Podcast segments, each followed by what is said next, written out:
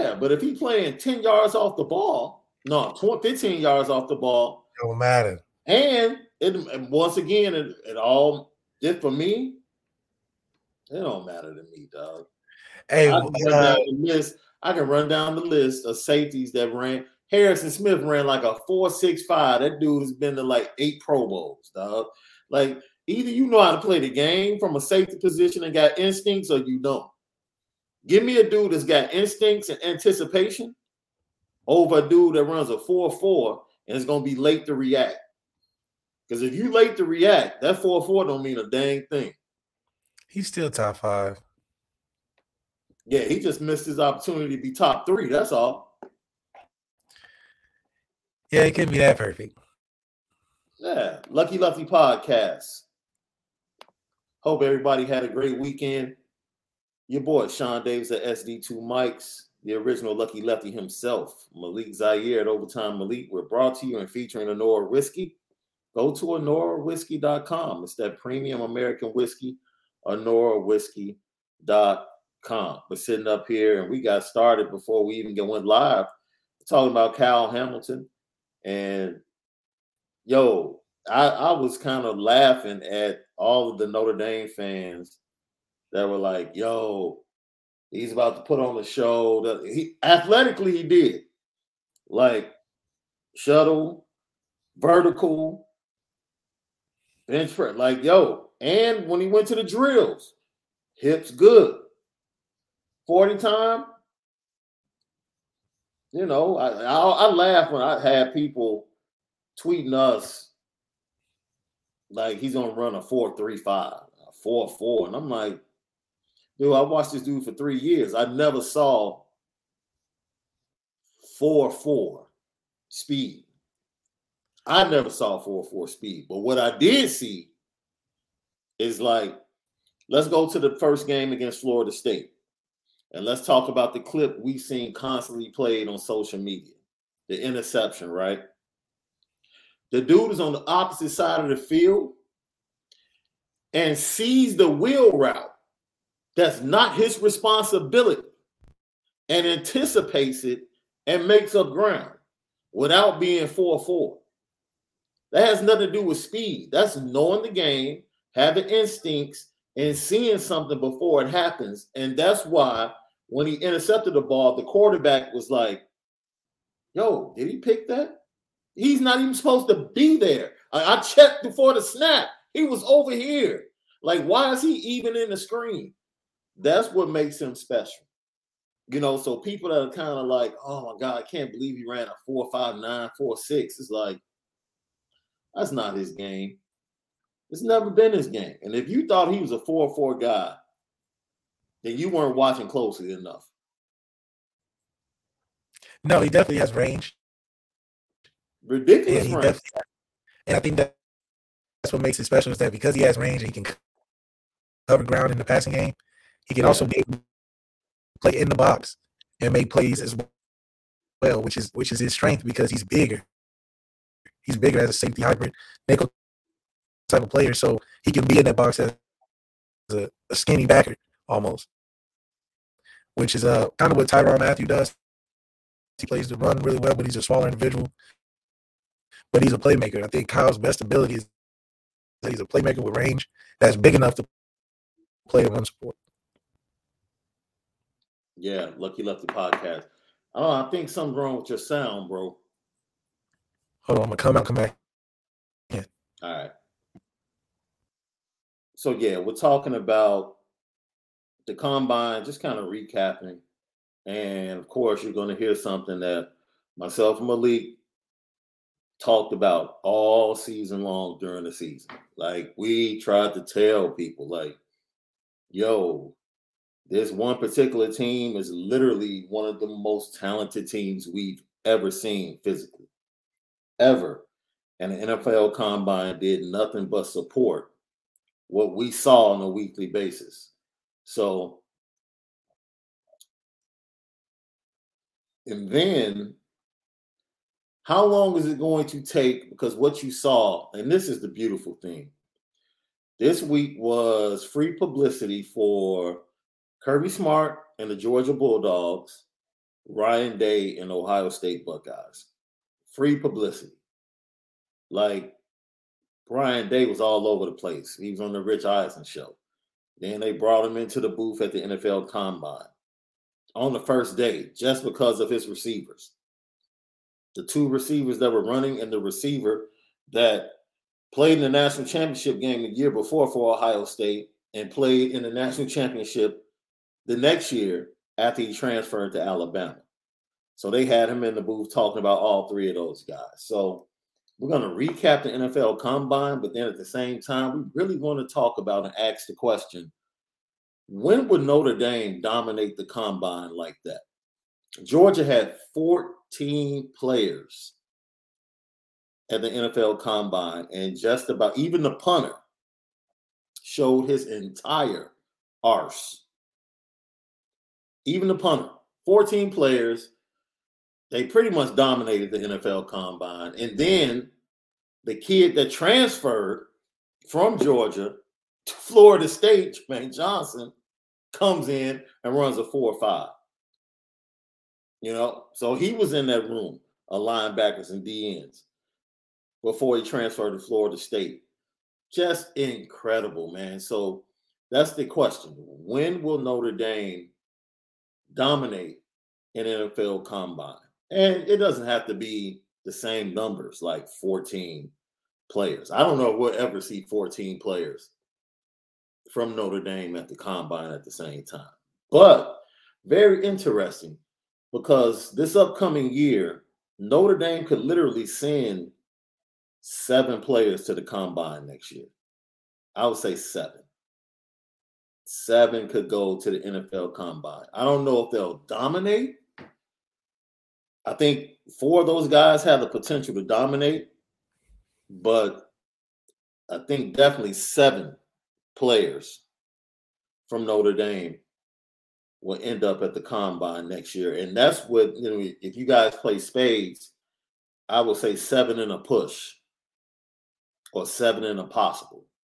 That possible being somebody like Houston Griffith.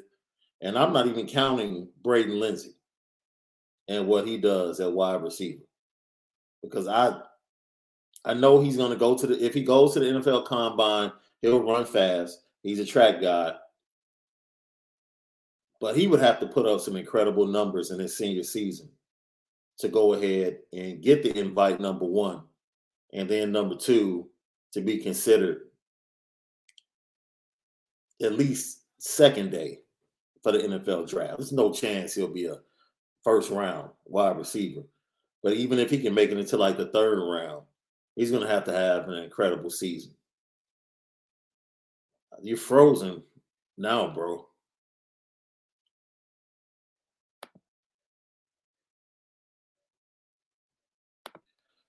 While we get Malik together, um, tomorrow night, no, Thursday, Brandon Wimbush joins us on the show. Wednesday night, we'll have a special starting time. So we'll be starting at eight o'clock, not five o'clock. We'll be starting at eight o'clock on Wednesday. You got me? Yeah, I got you. Okay. I, I was just giving everybody the lineup for this week. So special starting time on Wednesday. We're starting at eight o'clock.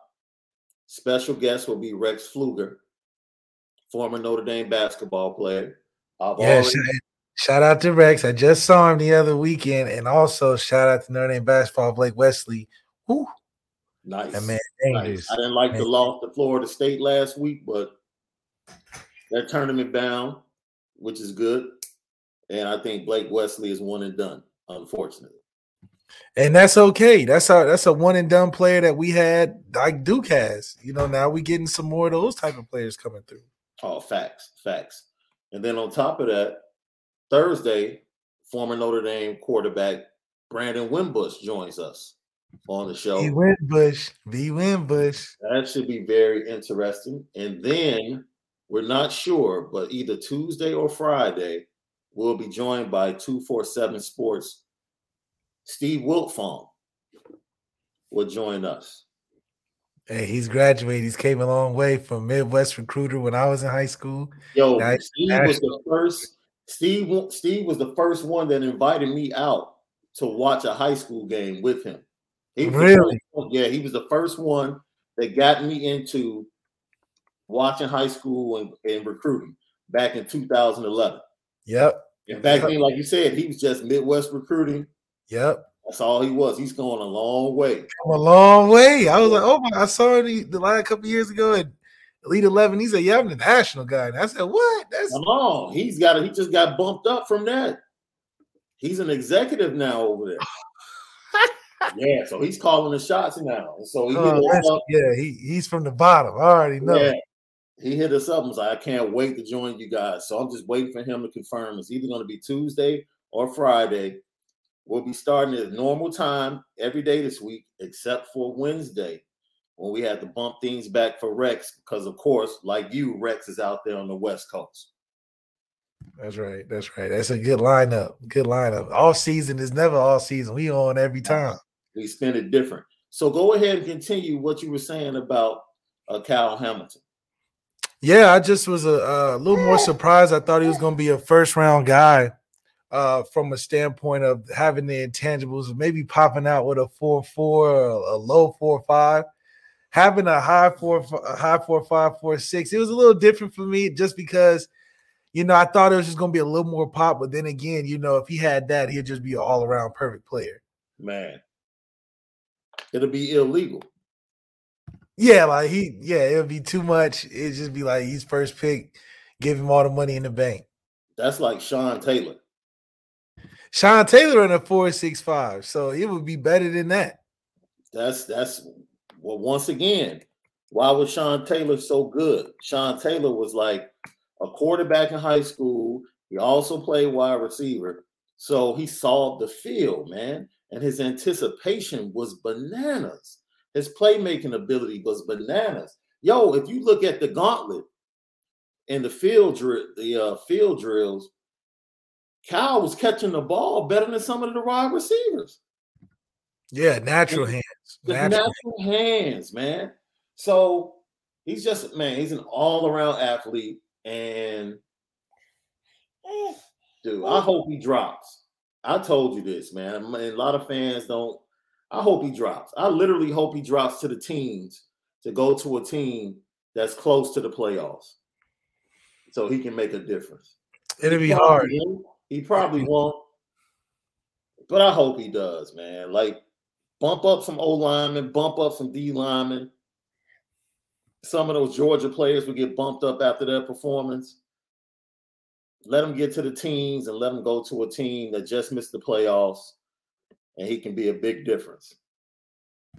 Yeah, that's the unfortunate thing is, but hopefully, you know, if they somehow figure out the draft a little different and make it like the NBA lottery, uh, that'll be a little uh, change of pace, and it'll be probably different to shake some of that up. You know, maybe if Jameis went to a better team instead of just going number one overall because he almost had to, you know, maybe his career is a little different. You know, oh, it's a fact. Now, we did expect Kyren to run slow, and we talked about that, I believe, last Thursday. And we said he's not speed back. My pushback, as far as the every every down back thing, is that when you get guys like Elijah Mitchell, I looked it up. His 40 at his pro day was like a 468. So oh. look, when you have somebody that like Kyle Shanahan, he doesn't go reach for the top notch running backs. He believes in his system. He always has a good offensive line. And somehow, some way, he gets a Mostert, or he gets a Tevin Coleman, or he gets like Elijah Mitchell. Come in, next thing you know, fifth round pick, sixth round pick, they run for a thousand yards. It's just amazing what running backs are able to do in his system. And like you said, the game has changed. So no one is really Derrick Henry is an anomaly in today's NFL. Like well, he's just as an athlete. I mean, the kid oh, is six or two twenty five or something yeah, like that. Yeah.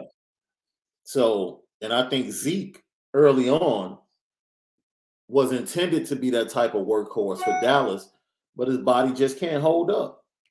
Like you can't, you just can't run guys. The man, the way these defensive players are, as fast as they are, the force they play with. You see somebody like Micah Parsons on the other side running a 4-4, doing damage. You can't run somebody 25, 30 times, man, for 16, 17 weeks. It's just eventually it's gonna catch up to them. Yeah, you know, you're taking a beating, and it's really just a I think it's just the the combination of weeks. You know, maybe it's not every game, but you get week seven, one of them hits from the previous weeks is still lingering. Man. And it just it just softens you as a as a player naturally. But then if you given given plays that you in between the tackles all the time, I mean, you know, they got subs. You don't got a sub. So it's just makes the game a little hard for you. And then on top of that, look, film in the combine. Give me your percentage of if you were a scout, say you're out there and Sean McVay says, Yo, Malik, I got a job for you in our scouting department.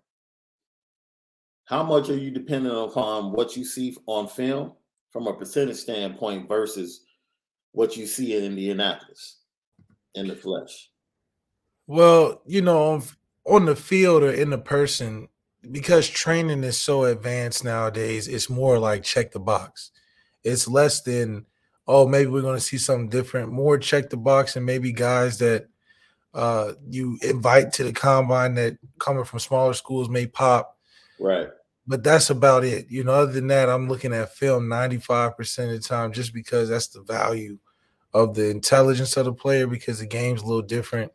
When uh, you know, yeah, offensively, I think the numbers make a difference when you see these receivers run fast because you can, you know, you can gear those type of things. But defensively, you will probably gauge it more towards watching film.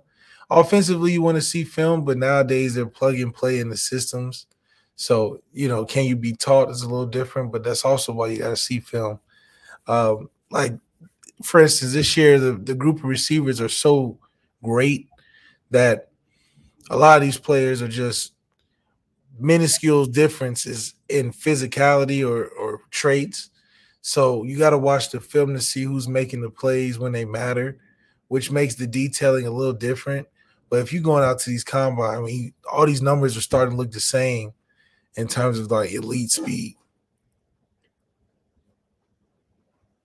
Hey, bro, didn't we tell people all year the level of athleticism that was on that Georgia defense? Didn't we tell people the entire year? Unfair. Yeah. And the guy that would have still been on the team if he didn't transfer to Florida State walks in and runs a four five. runs a four five. Runs a four five. Just the level. It, we talk about it all the time, man. I don't know if Notre Dame can ever reach that level of athleticism just because of the uniqueness of Notre Dame. I personally had never seen a defense that fast. And when Jordan Davis ran faster than Jack Coan, I was done. When I saw a 336 pound dude run 4 7, I do. I don't. I don't. And then his counterpart that was next to him all year at 315 comes in and runs like a 487. those are the D tackles. Yeah, that's that. That was the problem with the Georgia defense. Those two guys, and you see why? Because guys that big shouldn't run that fast. No, though we were joking. I was asking you, like, yo, can you imagine playing? You're running to the sideline, and usually you know, you make a move, you leave the D tackle in it, you know, in your rear. And you look up and he's still right there at your ear hole. And you're like, fam. No, he out there making the tackle. He grabbing your ankles and stuff. You like, who is that? Right. It was crazy. It was free publicity for Kirby Smart and the Georgia program.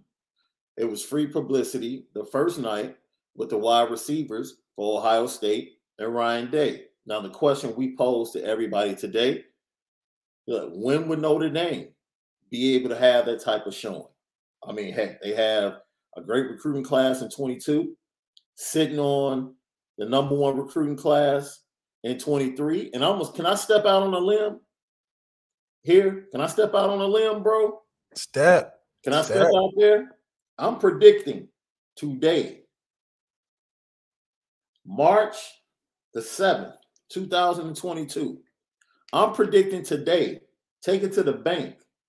Notre Dame will end up with the number one recruiting class in the nation. I'm saying it on March 7th, 2022. You know how long we have to go? It's a long way. Uh, long way. It's a long, long way. Long way. Book it, bro. Book it. Book it. I think we can book that. Book it. we can book that. I think we can book that. I think we can book that. Book it. I'm just gonna step out on a limb. I'm just gonna step out on limb. I just firmly believe that. But. I, I think you have a really, I think you have really good inclination as to why, and I think that's the right one. I think that's the one that's the one, the one that's gonna put it together. Well, dude, I think Marcus Freeman is the one to put it together, and I think we get that number one class. So, to get back to my point, um, we hold on to the number one class. I truly believe that, unless they start playing with the rankings, and we're gonna talk about that in a second, because you know how these publications get. Right. All of a sudden, we got five stars, and then all of a sudden, Keanu, it's gonna it's gonna be hard. It's gonna be hard to do this one different. Because we already got the number one in 23, and it, it, for us to have it that far out, it's it can be special if we can solidify it. And it, I know it's a long way, right? But you got Marcus Freeman in the building, who's the, the, lead building. recruiter. In the He's building, the lead recruiter in the building. He's a lead recruiter. We've been saying Tommy Rees putting in work. Tommy putting in major Tommy, work. Tommy two guns. That's it. Putting in, putting in major work. And major work. Look, I can't wait, bro. I just can't wait. I can't wait to get to December. So people I can't wait to get December. The when vibe that I'm feeling. I will say this. I also, and I put this out. Um, story will be coming later this week, but I put this out in the message board over at Irish Breakdown. Talked to Carnell Tate this weekend. He'll be visiting Notre Dame on the 17th of March, which is the first day of practice. And then he'll be cutting down his list to his top three on the 21st or the 22nd and releasing that on the 21st or the 22nd. I'm trying to get him to release it on LL. I'm trying. I'm trying to get it to. Real. I'm like, bro, you already been on LL. With got the relationship. You might as well just release it right here on LL. Let's do it all over again. So hopefully we can get him to do that. We already know two of the teams will be Ohio State and Notre Dame. The third team don't even matter. It doesn't even matter because they're so far behind. It it's Notre Dame and Ohio State for the services of Carnell Tate, and we'll see. We'll see how it goes. Hopefully, you know, what Tommy Rees has set forth foundationally, Marcus Freeman has to close. This is what it comes down to, bro. We're about to find out, you know, if Marcus Freeman is Michael Jordan as a closer or if he's LeBron James. We're about to find out. Or if he's Scottie Pippen. Well, Scottie Pippen couldn't close at all. That's Wait why they went. To, that's why. Remember, that's why they gave the ball to Toni Kukoc at the end of hold the on, game. Re, hold on, rewind. That rewind. couldn't close I, a darn thing. Hold on, rewind. I know you didn't try to sneak LeBron James in there. I had to just to mess. Not the you. one that's about to. Not the one that's about to go to all time scoring champ. Not that guy. I know he's about to have the most losses in the NBA. Wait a minute. Oh, you to highlight the little, the little stuff. Yo, but check this out. I do want to say, despite the performance in the 40, the people around the NFL still love Kyle Hamilton, man. I am so happy because happy? I was because nervous about saying what I believe, which is that Kyle Hamilton is the best player in the draft. Yes. And maybe m- more importantly, the best player for this moment in football where, you know, yep. in response to uh, the explosion in passing over the last decade, defenses are now asking so much out of safeties, yep. more disguise, exactly. more versatility. And versatility is what this guy has in spades. I mean, he can play deep middle, he can play split safety, he can play in the box, he can play in the slot, he can blitz, and he has the size, the range, and the ball skills to do all of those things at an elite level. I don't know how high he's going to get drafted. He's a safety, but if I was a rebuilding defense, I would want to rebuild the whole thing around this guy. Yo, first of all, I'd like to say I love Mina Kimes. Not because of her NFL knowledge. I had plenty of opportunities to be around her. One of the coolest people you'll ever meet. One of the coolest. Another person that's like that, that's been out in LA, you might not think so, bro, but I tell people all the time Stephen A. Smith is one of the coolest dudes you can ever meet in person. Because people look at Stephen, I love him. People look at the TV persona. Stephen A. Smith will sit there and have literally a 30 minute conversation with you about what's going on with you. And you will never get the vibe that he's big time. Ever. He's that type of dude. He's that type of dude. First person I met when I first got to the network, I worked there for six years. When I first got to the network and I went up for my orientation, the first three people I bumped into, Cari Champion, Finebaum, and Stephen A. Those are the first three people I saw. The hitters. I got the most love from Stephen A. Well, you didn't expect nothing from Finebaum. That cat Finebaum just walked straight to dude. Nothing. Cari was too busy trying to get to the people to do her hair. She literally had like rollers in her hair, and I understood. I understood. You know, that, you know how that go. I understood. You know, but she gave me a nod. But yeah, Stephen A is cool. So Mina Kimes is one of those cool people. And what she said, I kind of agree. I'll push back maybe on him being the best player in the entire draft, that's debatable. Because of the way the game is going, could he end up being the most valuable pick in the draft because of his versatility? I'll rock with that. I'll definitely rock with that. No, yeah, I think his versatility is is what makes him legitimately a first round guy. Yeah and I do think that uh I think she has some really good points in terms of what the game needs now and how they need to build around her. I think that's what really needs to come into play and be in consideration, considering he has the size. It's one thing to be a rangy player like a Tyrann Mathieu at a five nine, but you're at a six three moving like that, and it's not a corner. Yeah. I think it, and you like the physicality. I think you just you signing your own checks because the league is looking for that when you're chasing guys around the field. That's and you got guys passing for the numbers that they're passing for. Yeah. So, with that being said, Kyle Hamilton, Kyren, they didn't give you splash, but you know if you've been paying attention to they gave you value though. You know, they gave you, you know, that's a Notre Dame expectation. They're not going to be the the fact. I think we've had anomalies because of you know Chase and Miles running four threes and stuff, but you know that's a usual Notre Dame, you know, uh, we archetype. And I expect the clock to be a lot quicker at the Notre Dame Pro Day. I expect Cal to run faster at the Notre Dame Pro Day. I expect got, got Notre Dame clocks. Yes, I expect Kyren Yo, so actually, I have to cover the pro day. What's it like, bro? It's cool, you know. You go in there, you you really think about your, your starts and your techniques, and it happens real fast. So uh, it's cool to, um, you know. I was I was Z, so I always went the last one and all the the runs, so I got to see everybody That's right. process. That's right.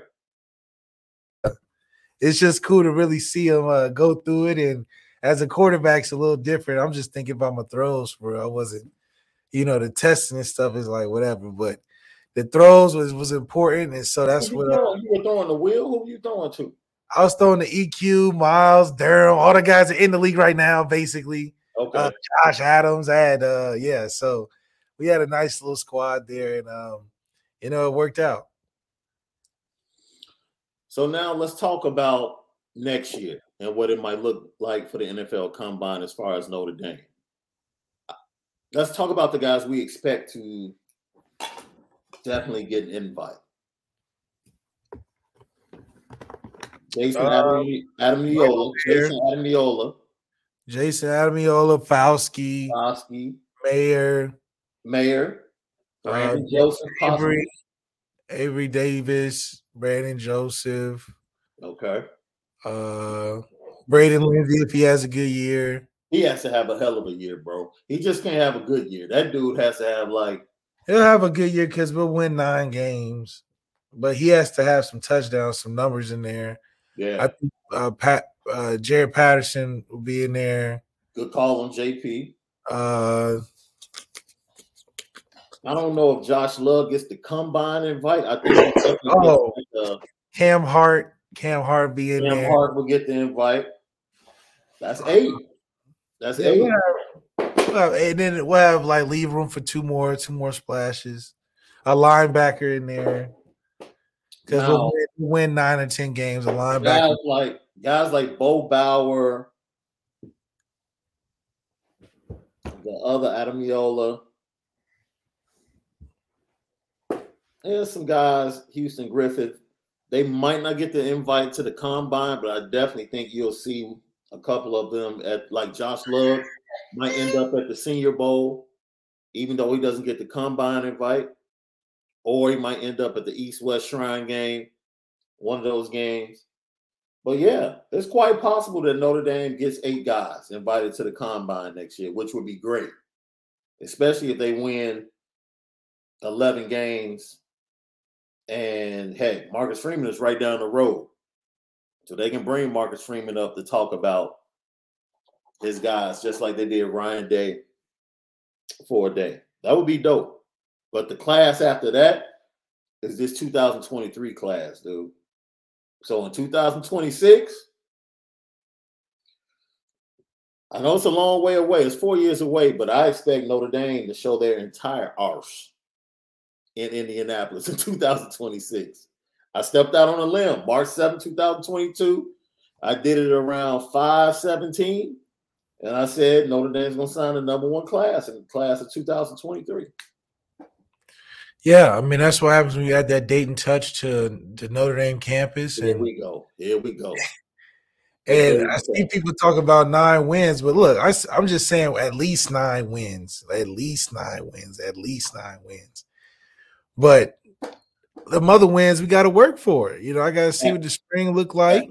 I got to see what this recruiting finishes at. You know, yeah. but definitely think we can get to 11 wins, but nine definitely for sure. I think we can get nine for sure off of talent alone.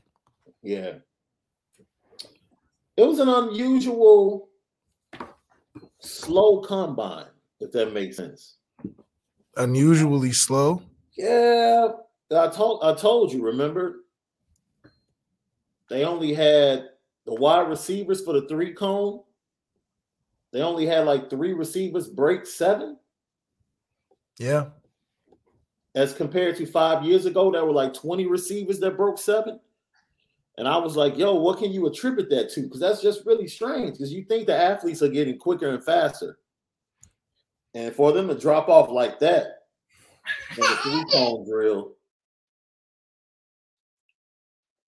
man, I just found it very interesting. Yeah, it is interesting. That's it. It's interesting that they're falling behind a little bit, but I do think that the more focus is on that 40, man. you're trying to hit that 4 3. That's why so many guys increasingly are getting better at it. Yeah. Yeah. What was your favorite part? You, you got Malik. We talked Probably about Jordan, Probably Jordan Davis, just to see how athletic he really looked, and he looked good running the forty. He didn't look heavy footed at all. No, and just to be three sixty five and do it is just crazy. Man, he was absolutely fantastic, bro. And then when you have his counterpart come out and run like maybe eight hundredths of a second slower. It's like, gee, gee. Dude, cool. I had to tip my cap to Nick Saban, bro. Because I said, because I said Nick, Nick Saban actually came up with a plan to put up 30 plus on these dudes. Like I I really tipped my cap. Like, you know what? He figured out a way. And it came down to a last possession, too. He figured out a way, and he almost got it done in the national championship team. We said it all year, dude. This, if they did not win the national championship this year, Kirby Smart and that program might have taken a little a little dip. And he might have gotten fired because that, that defense is too good to not win the championship. You can't. You cannot have that team and that defense and not win it. The fact that they won with the quarterback they have shows you the abundance of talent they had surrounding him.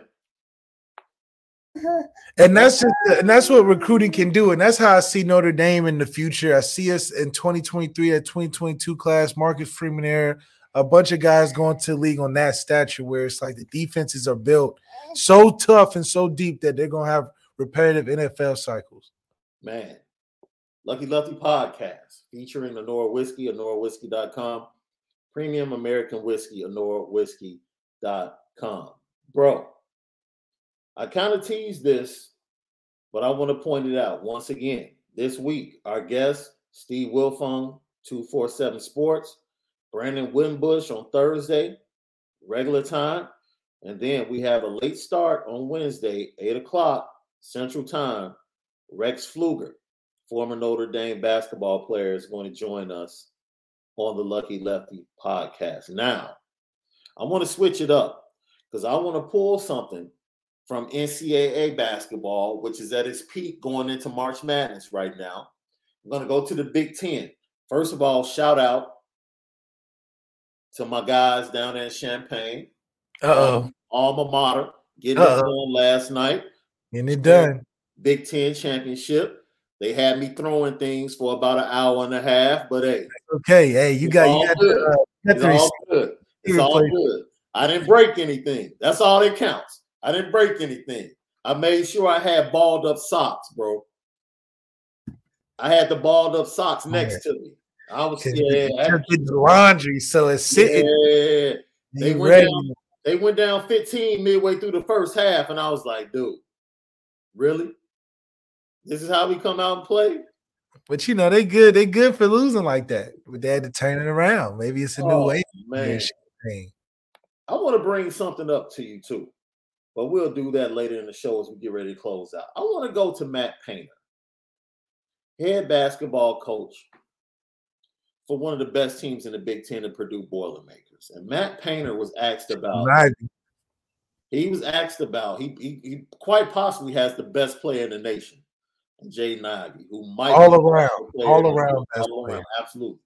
But he was asked about role players like Sasha Stefanovic and Zach Edey and you know what they mean to the program, and he got into this whole dialogue about recruiting and rankings and why they don't mean anything. I want you guys to check Matt Painter out yesterday and tell me what you think because I thought what he said was spot on. You got the small man in your ear you know, telling you you're not quite there, you're not quite good enough. And that's not the case. And so I'm, I'm a big believer in you, you become what the head coach thinks of you. And when I watched him, I thought he was a good player. And so I've coached low major basketball, mid major basketball, high major basketball. And if you're good, you're good. I don't like to label guys. I hate the numbers. The numbers stink. You know, anybody in this room can tell us who the top 20 players in the country are. But from 21 to 500, I mean, Zach Edey's like in the 300s. I mean, how foolish are they? Chris Kramer is like 430. Like, only thing those two guys have done is win basketball games here. I don't know what Sasha was ranked, and I could care less. It's the dumbest thing in the world. Like, if you sign with the school and you're like, it's a blue blood, and you were 27, you're automatically 16. Like, how, how's that work? You sign with a non blue blood and you're 45, then all of a sudden you're 74, and it's like, it's ridiculous. You'd be amazed that you see people in the 30s, and there's some guys not even ranked, and you're like, you don't it's like Indiana, like Indiana, is like Rob Phinisee. Like I, I loved Rob Phinisee. I thought he was great. I thought he was a winner. I just he had a lot of winning qualities about him. Like when you rank guys, you, you can't judge what's in their heart. When you go and recruit them and spend time with them and see them, like you see that. That's the about the evaluation is your work ethic. You know, do you have any baggage? Like you know, just because things are going to happen.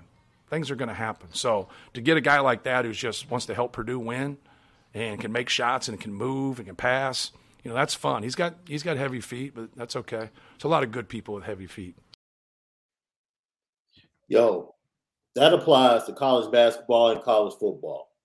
Yeah, but it's not. I just want to say this, and this is what I tell people all the time, man. Don't get caught up. The one thing that stuck out, he said, a player is only as good as his coach thinks he can be. Period. Like you're recruiting. So when Preston Zinter signed with Notre Dame, and Notre Dame had all these top linebackers still on the board. And Marcus Freeman accepted the commitment of Preston Zinter, who's not from a state that produces a lot of great football players as a linebacker. Notre Dame fans were like, man, why did they take him? They took him because Marcus Freeman sees something in him. He sees something that he can create. He sees the talent, he sees the ability, and he knows that if I get a hold of him I can maximize and turn this guy into a really good player at the linebacker position, a position I play. And if I'm going to trust any position evaluation of Marcus Freeman as a head coach, it's going to be linebacker. Not quarterback, not running back, not offensive line. If I'm going to trust Marcus Freeman's evaluation for one position, it's going to be a linebacker. And Preston Zinter is like in the 200s nationally in the 200s. We talk about all the time. As soon as somebody that's ranked in the top 15 nationally, as soon as they commit to Notre Dame, two weeks later, they drop down to 30 something. They drop down to 40 something. If they commit to Alabama, all of a sudden they jump up to five, six, seven. It's crazy the politics that exists in recruiting. So that part of what he said is spot on. Either you can play or you can't. There's a bunch of people. There's a there's a bunch of people in this world that can play football that didn't play in the SEC, didn't play in the ACC, didn't play in the Pac-12. You'll see them on Sundays. Watch in Pro Bowls. You'll see them, and then that's, that's the thing too is that you can't be a lazy recruiter. And I think that's the biggest benefit is that he put his time in. But the thing is, too, is that if he was at a, a Kentucky or a Duke, it'll be hard not to take these five stars who are wanting to come, who are walking through the door every day. So we had to recruit a little bit harder to find guys locally, which is what Indiana's good at apparently because we oh, love He's to do. Purdue. He's Purdue. I get He's that. Purdue. Now Alabama, Now, I will say this: the Purdue basketball program is a little bit different than the Purdue football. a little bit program. different, a little bit different. A little bit different. But you got to think too. Notre Dame football is recruiting like that. Alabama's not recruiting three star guys because you look at that offensive line, that defensive line in Alabama. That's a five star guy. Those are guys that are prime position for that for that team, and they and they get the results out of it. So it's a little different in football on that level because we're good at getting those those guys that you never heard of that were turned into superstars. hmm Now, like he said, we can all identify in basketball, baseball, football. We can identify the top ten are usually easy. It's easy. Top ten, you right now. top ten is easy. Yeah, I can tell you right now, the state of Illinois, Charles Jackensaw is the number one player in the state. It's not even close. Malik Elzy is probably two or three. It's not even close. If Carnell Tate didn't transfer, he probably would be two or three. It'll be between him and Malik Elzy. It's not even close. It's not even debatable. Once we get down to like seven and eight, it's all about the school you choose, Yeah, the system you go to, system you uh, go to whether or not the Or coach fit. believe in or the fit. or the fit. You're absolutely If right. you like a, a Kayvon Thibodeaux, it don't matter. He dude, it doesn't. Doesn't matter. I get man. Will Anderson could have gone anywhere. Will Will Anderson could have gone to any school in the SEC, and that dude would be wrecking shop. He'd be wrecking shop. Now, let, can I keep it a buck? Can we keep it all the way a buck? Some people might be upset. Let's keep it a buck. If Aidan Hutchinson wasn't at Michigan, there's no way he gets to New York for the Heisman Trophy. Not if he's at Nebraska, Iowa. no, no. The Michigan brand helped. And if people, man, I if the Jacksonville Jaguars take him with the number one pick, bro, I know. Good, good, because that means Kyle can't go there, right? Oh, absolutely, absolutely. But if they take, if the Jaguars take Aidan Hudson with the number one overall pick, I don't want to hear anything else about Urban Meyer. There's some other dumb people in that building. There's some other people in that building that don't know football. Listen, go easy on my Jags now. We just trying to get the best available, and maybe that's what they need is a great hope for the city. Now, is this the year you trade down and pick up picks? Because there is no, there really is no that guy is the number one overall player. They're not going to take a safety with the number one pick. The highest a safety has ever gone in the draft is at the second spot. We should take Kyle just because defensively we need a safety, you but know, you and that would be down, a- you can probably trade down and get Kyle at the fourth pick or the fifth pick. And if I'm not mistaken, I believe somebody is sitting right there five and six with a couple of first round picks.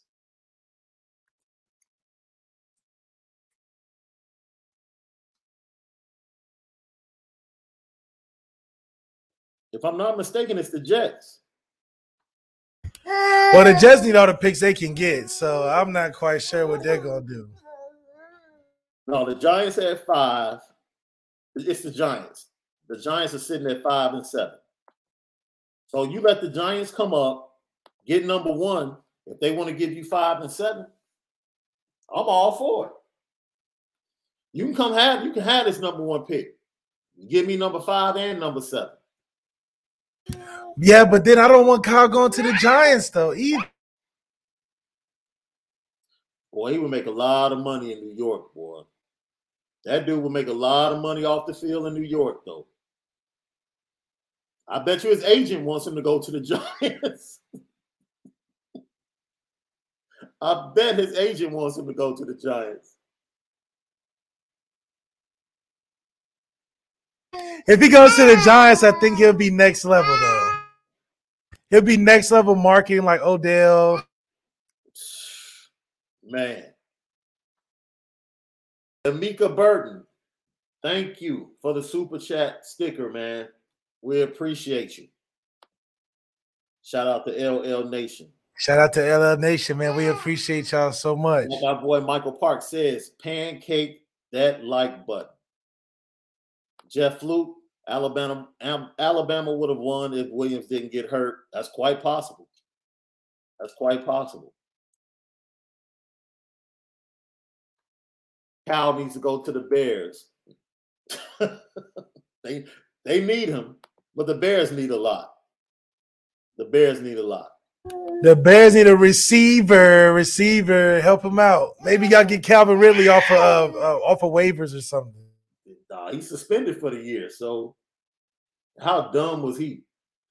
Cuba Puig, Sean, do you think that if we had Zach Wilson instead of Book in that year, are we more of a threat than we were? I guess Zach Wilson, you're not going very far with Zach. Man, you throwing a little shade at Zach Wilson right there? Man, I, my only problem with Zach Wilson in the NFL is I just don't think he's I don't think he'll be durable enough.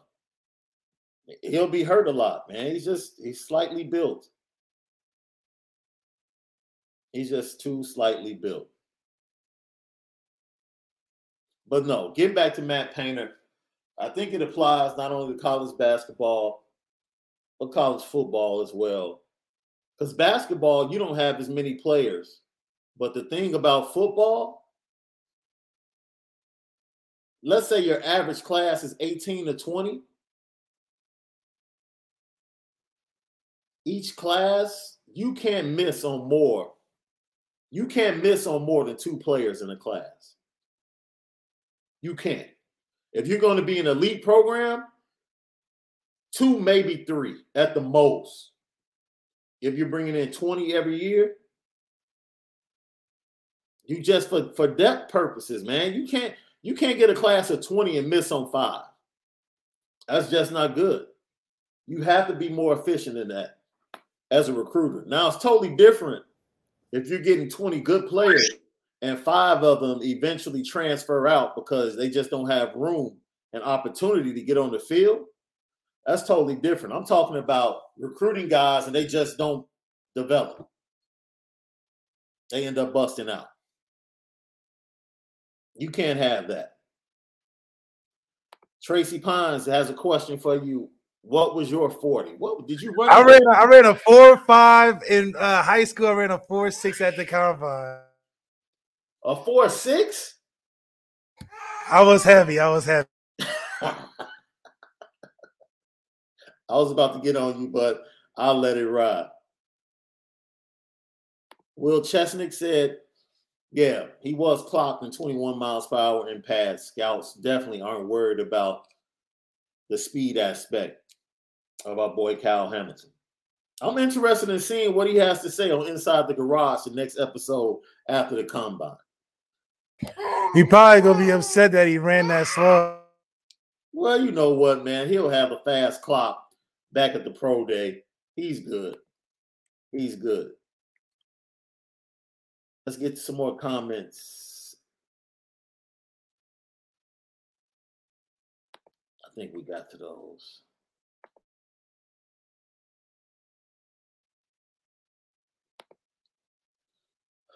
Well, Welling Jeremy. The thing is, these boys are a lot bigger than the boys even 20 years ago, a lot bigger than the boys 20 years ago, but the field is the same size. That's valid. So these boys take up more space on the field and allows the players to make up space much quicker. That's a very good point. That's a very good point. Um, hey, come on, man. You don't have to do me like that. You have to give them a chance. As long as they make it further than they made it last year, they get to the Sweet 16 after the year they've had with injuries and COVID and suspensions. If they get to the Sweet 16, it will be a victory for the program. I don't have them in the Final Four, so that wouldn't be any sweat off my back at all. Amika Burton, ND defensive line next year will go in first round next year, in my opinion. Which one? Which one? Foskey. I think Foskey probably has the best chance. I don't know about Ademilola is big enough to go at the DT. Because if he's going to be playing three, four big defensive end at his size, they list him right under 300, but he probably plays a little lighter. He's probably going to be in a 3 4 because he's not quick enough, fast enough to come off the edge in a 4 3 consistently. So he probably goes big in in a 3 4. And he probably has a really, really good career. Like he's a player that I can see playing 19 years for a really good organization, being a leader, and having really good stats, and actually having a better pro career from a stat standpoint than he had in college at Notre Dame. I can actually see him doing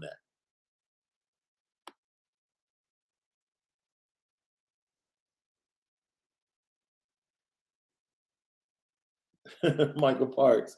What was Cain Madden's 40 time? You know what?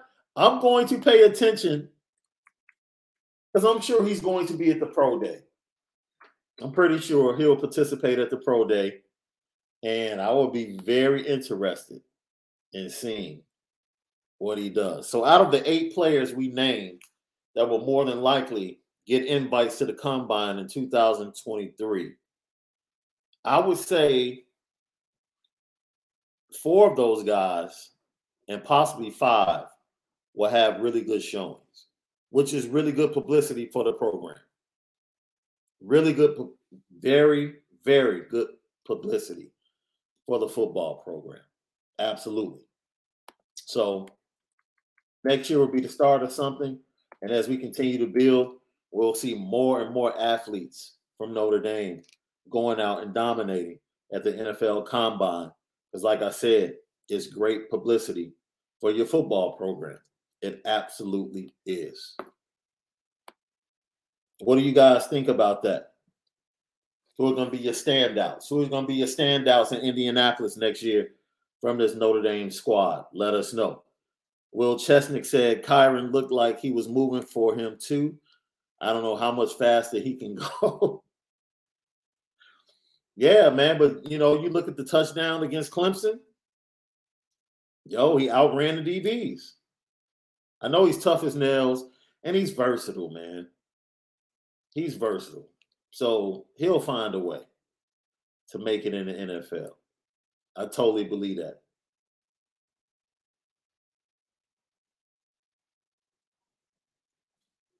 Jeff Luke, that's interesting. Can we do a show on the recruiting class bus rate during the BK era?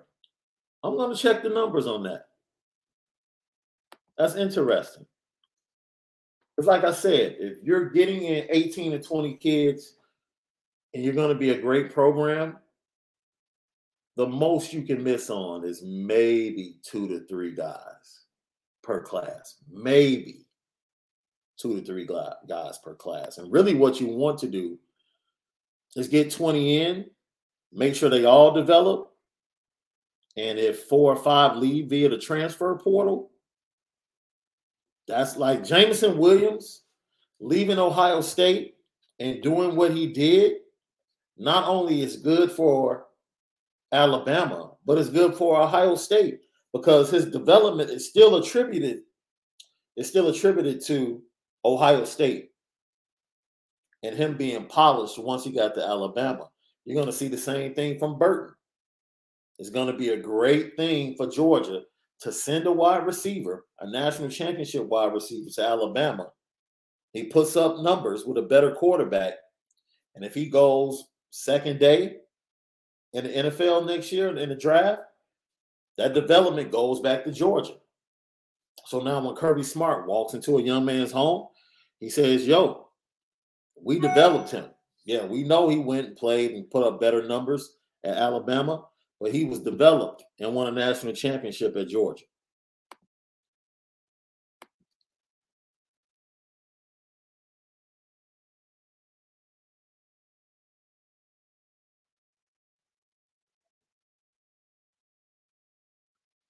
Run Tuck, thank you for tapping in. Cooper running the 460 is always wide open and he doesn't have length like Kyle. Yeah, as I said before, anticipation, knowing how to play the game is the most important part of Kyle's game. Very similar to Sean Taylor. Very similar to Sean Taylor. The interception he made that we've seen go viral had little to do with, I mean, yo, speed mattered, but his ability to see pre snap, see the wheel route immediately, and then take off. And his length took up ground. Forget the clock. It's his length mixed with his speed made up the ground to be able to make that interception. So anticipation with intelligence and athletic ability. That's what you're getting when you're talking about a guy like Kyle Hamilton. Jay Henry, would Mayer even have to pursue? I mean, yeah. Why wouldn't he? Why wouldn't he? The tight end class might not be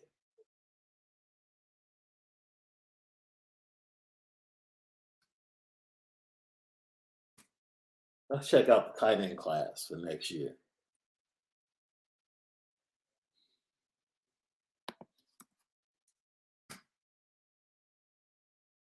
You got uh, oh Cameron Latu from Alabama. He's has he has an opportunity to be day one. I really like Will Mallory from Miami. He has an opportunity to be day one, and then Michael Mayer, uh, Davis Allen from Clemson. Until they get the quarterback situation together at Clemson, I really don't know what he's going to be able to do. But Latu and Michael Mayer will be the top two. And Latu, more than likely, because of the quarterback he's playing with, is going to have some really good numbers. So when you have that battle to see who's the number one quarterback, and then Darnell Washington, the tight end from Georgia, who's a monster, 6'7", 265. He'll be in the in the running as well. I think he's going to end up being the third or fourth tight end. But you know, when you have that mix and you want to differentiate yourself from a kid like Latu down in Alabama, yeah, you go ahead. You might not have to run the 40, but definitely do the gauntlet and do the field drills.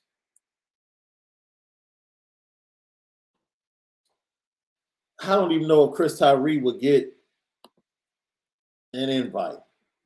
It depends on his usage. And you know, and Chris Tyree might come back because he does have two years of eligibility left. We have to remember that because of the COVID uh, extra year, extra COVID year. I mean, yeah, Irish one. No special tight ends this year. Four five nine was the quickest. Michael Mayer might be a little bit faster than that. Michael Mayer might be mid four five. And I missed that. For whatever reason, prayers up to our guy Rex Mikes. It's a day one, prayers up to him and what he's going through. Oh, I see it now. Prayers, Rex, to your mom and your entire family. Uh, we speak perfect healing over her and whatever the situation is. And uh, we speak the peace of God over you and your entire family. And uh, yeah, hope everything goes well. We hope everything goes well, man. Do what you have to do, but try not to stress yourself out too much. Because at the end of the day, she needs you, but I'm sure there are a host of other people that need you as well. I'm sure you need your family as well. David Jones, thank you for tapping in. What's in, what's interesting about it though is that Cal is not even aware he has the issue. If he corrected it, he could really turn heads at the pro day. I think you're talking about his start. I see it.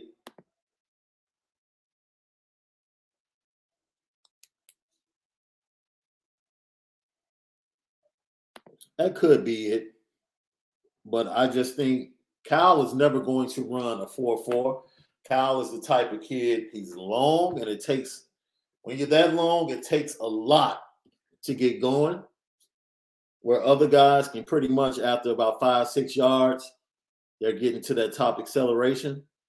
Kyle takes a little bit longer to unwind, but once he gets going, man, like he's hitting 21, 22 miles per hour and he has that anticipation. So Kyle is the type of player that as he gets older, he'll still be very effective because of his anticipation at the position that he plays. And that's what's going to make him an enduring great player in the NFL, barring catastrophe from an injury standpoint, is his ability to anticipate, read pre-snap, and then react he's going to be a fantastic, fantastic player.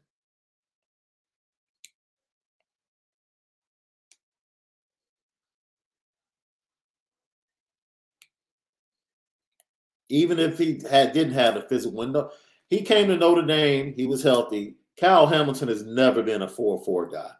He just he's never been a 4-4 guy. Never. You can go watch him his freshman year. He wasn't a 4-4 guy. Go watch his first interception for a touchdown. He wasn't a 4 4 guy. That's not what you see on film. And I understand what you're saying about the injury, but he's never been that guy. Matter of fact, that was one of the reasons people really didn't want to give him his respect as far as rankings. You know, they kept waiting to see that speed, and that's just not who he is. You have to really appreciate the overall talent and the overall football player he is to understand just how great he is. And it took people a long time to recognize that. Like I said, he got his offer from Georgia. He was a three star. He wasn't even a high three star. Like Georgia jumped on him, and then a couple of other big time programs jumped on him late. And eventually he got that bump up to a four star.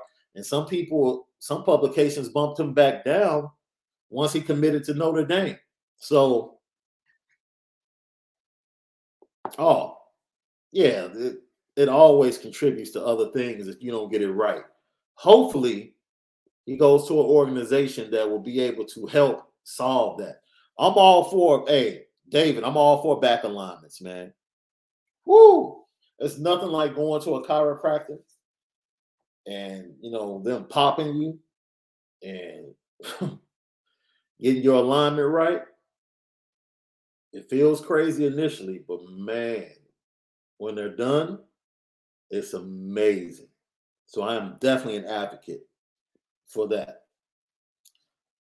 Coleman Smith, thank you for tapping in. If you had to predict where do you think Cal will get drafted, I think the Jets and the 459 is not that concerning in my opinion. Yeah, if he goes to New York, that Jet situation, I just don't see it getting right, man. They've been bad for so long. I just don't know.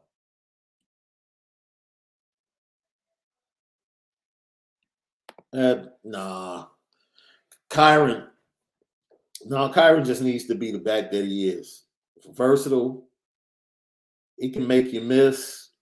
He needs to go somewhere where it's a really solid system and offensive line. He'll be fine. He'll be fine. He'll stay in the league.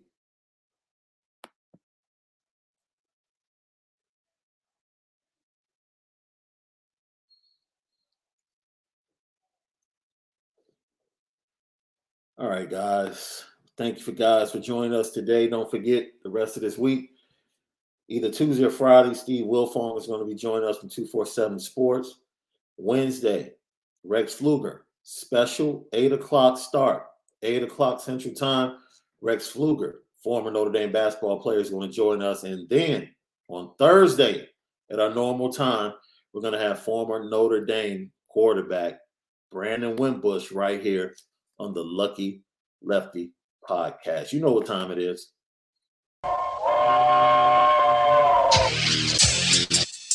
Petticoat, petti, petti, petticoat, pet, petti, petti, pet, pet, pet, pet, petticoat junction. It's time to get petty Oh, we did a good job executing. Are you upset with something? and fire up the Petticoat Junction train. I just don't like you. You don't? No. What is today's petty history? Petty Junction.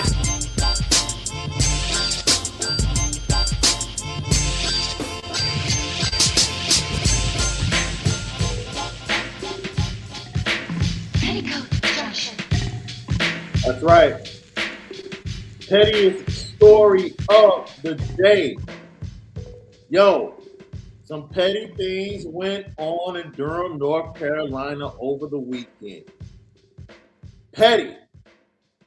North Carolina's men's basketball team. You all are mad petty for spoiling the coronation and retirement of Mike Krzyzewski. But I love the way you did it. I loved it went there, banged out in Cameron Indoor, killed the vibe, made the man come before the fan base and apologize for the performance. I loved it. I loved it. But I got to throw you on the petty train. That was mad petty, showing no respect for the celebration that was taking place all week, all weekend long. When you guys stepped on the court, you were all business. But because you threw a wrench in the plans, I gotta put you on the petty train. That was mad petty, but you gotta love it. You have to love it.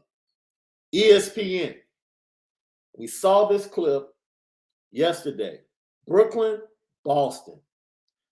I don't know. I've done this before. I told Malik I've done this before. Yo, Big Baby Davis had the nerve to sit in someone's seat during the game. They had the camera on him, and when they had the camera on him on the sideline, the people who the seats belonged to actually walked up. He turned around and said, "Oh, these your seats?" And he went. I, think he was like one row back. That's where his seats were. ESPN is petty for staying with the conversation and the transaction. And then Big Baby is petty, even though we all do it. Like you go to a game, you see empty seats in the lower bowl. You know no one else is coming because it's the middle of the second quarter. So you just go down and grab a seat. I used to do it at the United Center all the time, post Michael Jordan, all the time to watch the Eddie Currys, the Jamal Crawfords, the Jay Williams, and those terrible teams with Jalen Rose running the running the rock. Man, Ron Mercer. Oh man. Woo. I can remember those days. So I was mad petty for that because I would always go get a great seat at some time during the game. But Big Baby, that was mad petty and ESPN for you to stay with it and have the audio, mad petty as well. So, oh, Chris Carrawell, assistant for Coach K in the handshake line, ignoring Hubert Davis and walking by him. You mad petty, dude. You mad petty. I got a few other words for you because I really don't rock with Duke. I really don't rock with Duke basketball. But I'm gonna let you slide. I'm really not gonna throw those words on you tonight. But that was real petty. You know, you're showing some attributes there. Don't do that. Don't do that. Oh, Sean. Whoo, man. Coming off six championships, it tried every bit of my fandom. Every bit of my fandom. You talk about having to have the patience of Job. Yeah, David. You know, because North Carolina, man, they was supposed to like just accept Coach K's celebration. Yeah, they were supposed to just accept it. They already have like 23 wins, 14 wins in conference, more than likely. You know, they're going to be on the bubble. More than likely, they will make it in, have an opportunity in the uh, tournament, ACC tournament coming up in Brooklyn to get a couple more wins. North Carolina would have been good if they had allowed Duke to just go ahead, win the game, make it a little close, but win the game and allow Duke to be in a frenzy, the Cameron Crazies to be in a frenzy. Yeah, man. Yeah, but they purposely, them and Hubert Davis came in, chip on the shoulder, and said, not on our watch. And for that, it's a good petty. I loved it. It's not a bad petty. It's a very good petty. Got to throw them on a petty train. And I loved every minute of that pettiness. Every minute of that pettiness. DA number 36 bus. So many number one draft picks down the drain with those Bulls teams. Man, look. Who are you telling? Antoine, Porsche Rideau. If there was Notre Dame's men's team, would be petty. If it was them instead of UNC. No, it's petty. It's even more petty because that's their rival. That's their rival. So it's like, yeah, you already knew what the, the talk in the locker room coming out was for Hubert Davis. You know, he was like, let's go out here and kick that. I don't give a about Coach K. You know he was disrespectful. And I don't know if you guys saw this, but go ahead and do a search, Google search. SI wrote an article. Supposedly, Chris Carrawell and the staff was upset because North Carolina didn't have any special ceremony for Coach K when they played at Chapel Hill. The article is up on SI.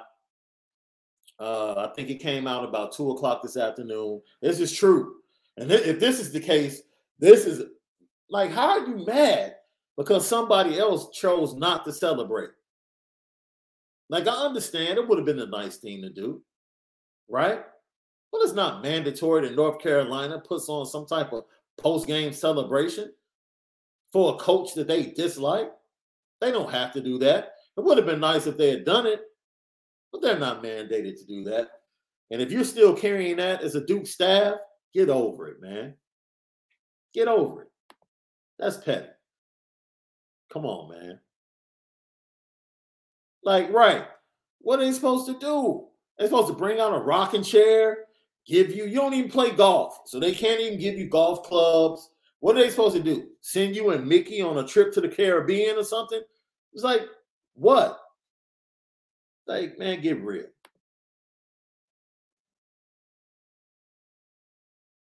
Man, yeah, Matt. You late to the party, dude. Mad petty of you. Great show though. Watch it. You'll enjoy it. As always, we appreciate you guys. Thank you for keep bumping us up. We're almost to 2K. And we'll be making an announcement. Uh, Malik will be making an announcement. We'll be in South Bend Thursday prior to the blue and gold game. Malik and Te'von Coney and the other players will be there for the legacy weekend. I believe that Friday, Malik and Te'von will have an Honora Whiskey an event in South Bend. He'll be giving you the location, and then we'll be celebrating my birthday that weekend. And I think the morning of the blue and gold game, we'll be doing a live podcast at a location near campus as well. So it's going to be a great weekend. We'll give you more information. I will be at the pro day. I won't be able to make it for the first spring practice, but I will be at the pro day and then the open practice the day after that. And I'll be checking in with you guys, giving you updates on what the squad is looking like early in the spring. So, man, I appreciate you guys. Thank you for tapping in with us. As always, we're featuring and brought to you by Nora Whiskey, AnoraWhiskey.com. It's that premium American whiskey, AnoraWhiskey.com. So, from a guy, the original Lucky Lefty himself, who's probably chasing little man around, Malik Zaire. I am Sean Davis at SB2 Mics. Smash the like button. Thank you guys. You've been getting it up to like 200 likes. Continue to smash the like button. Continue to share and let people know LL Nation, Lucky Lefty Podcast, we spin it different. Enjoy the rest of your evening. Be blessed. Rex Mikes, we're praying for you, your mom, and your family. We appreciate you, man. You all, we'll check you out tomorrow for another episode of the Lucky